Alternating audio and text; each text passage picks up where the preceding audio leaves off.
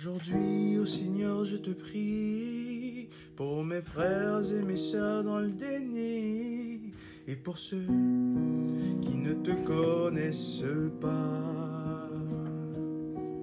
Que ton amour remplisse leur cœur et qu'ils s'émerveillent devant la parole de ça.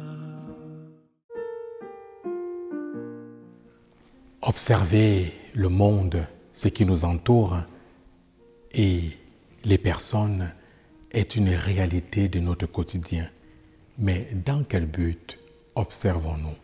Dans l'évangile de ce jour, nous voyons que le Christ, au repas où il est invité, il est observé.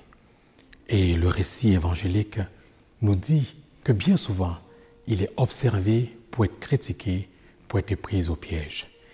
Nous n'échappons pas à cette attitude d'observer le monde, d'observer la société en vue de critiquer, en vue de mal parler, en vue parfois de blesser consciemment ou inconsciemment.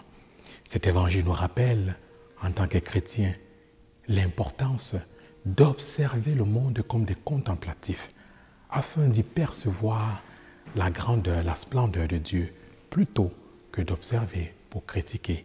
Ainsi donc, quelle est la valeur ajoutée pour nous d'être chrétiens au cœur du monde? Osons observer le monde pour l'aimer, pour l'apprécier, pour prier pour lui, pour prier pour nos frères et nos sœurs, plutôt que pour condamner, juger et critiquer. Amen.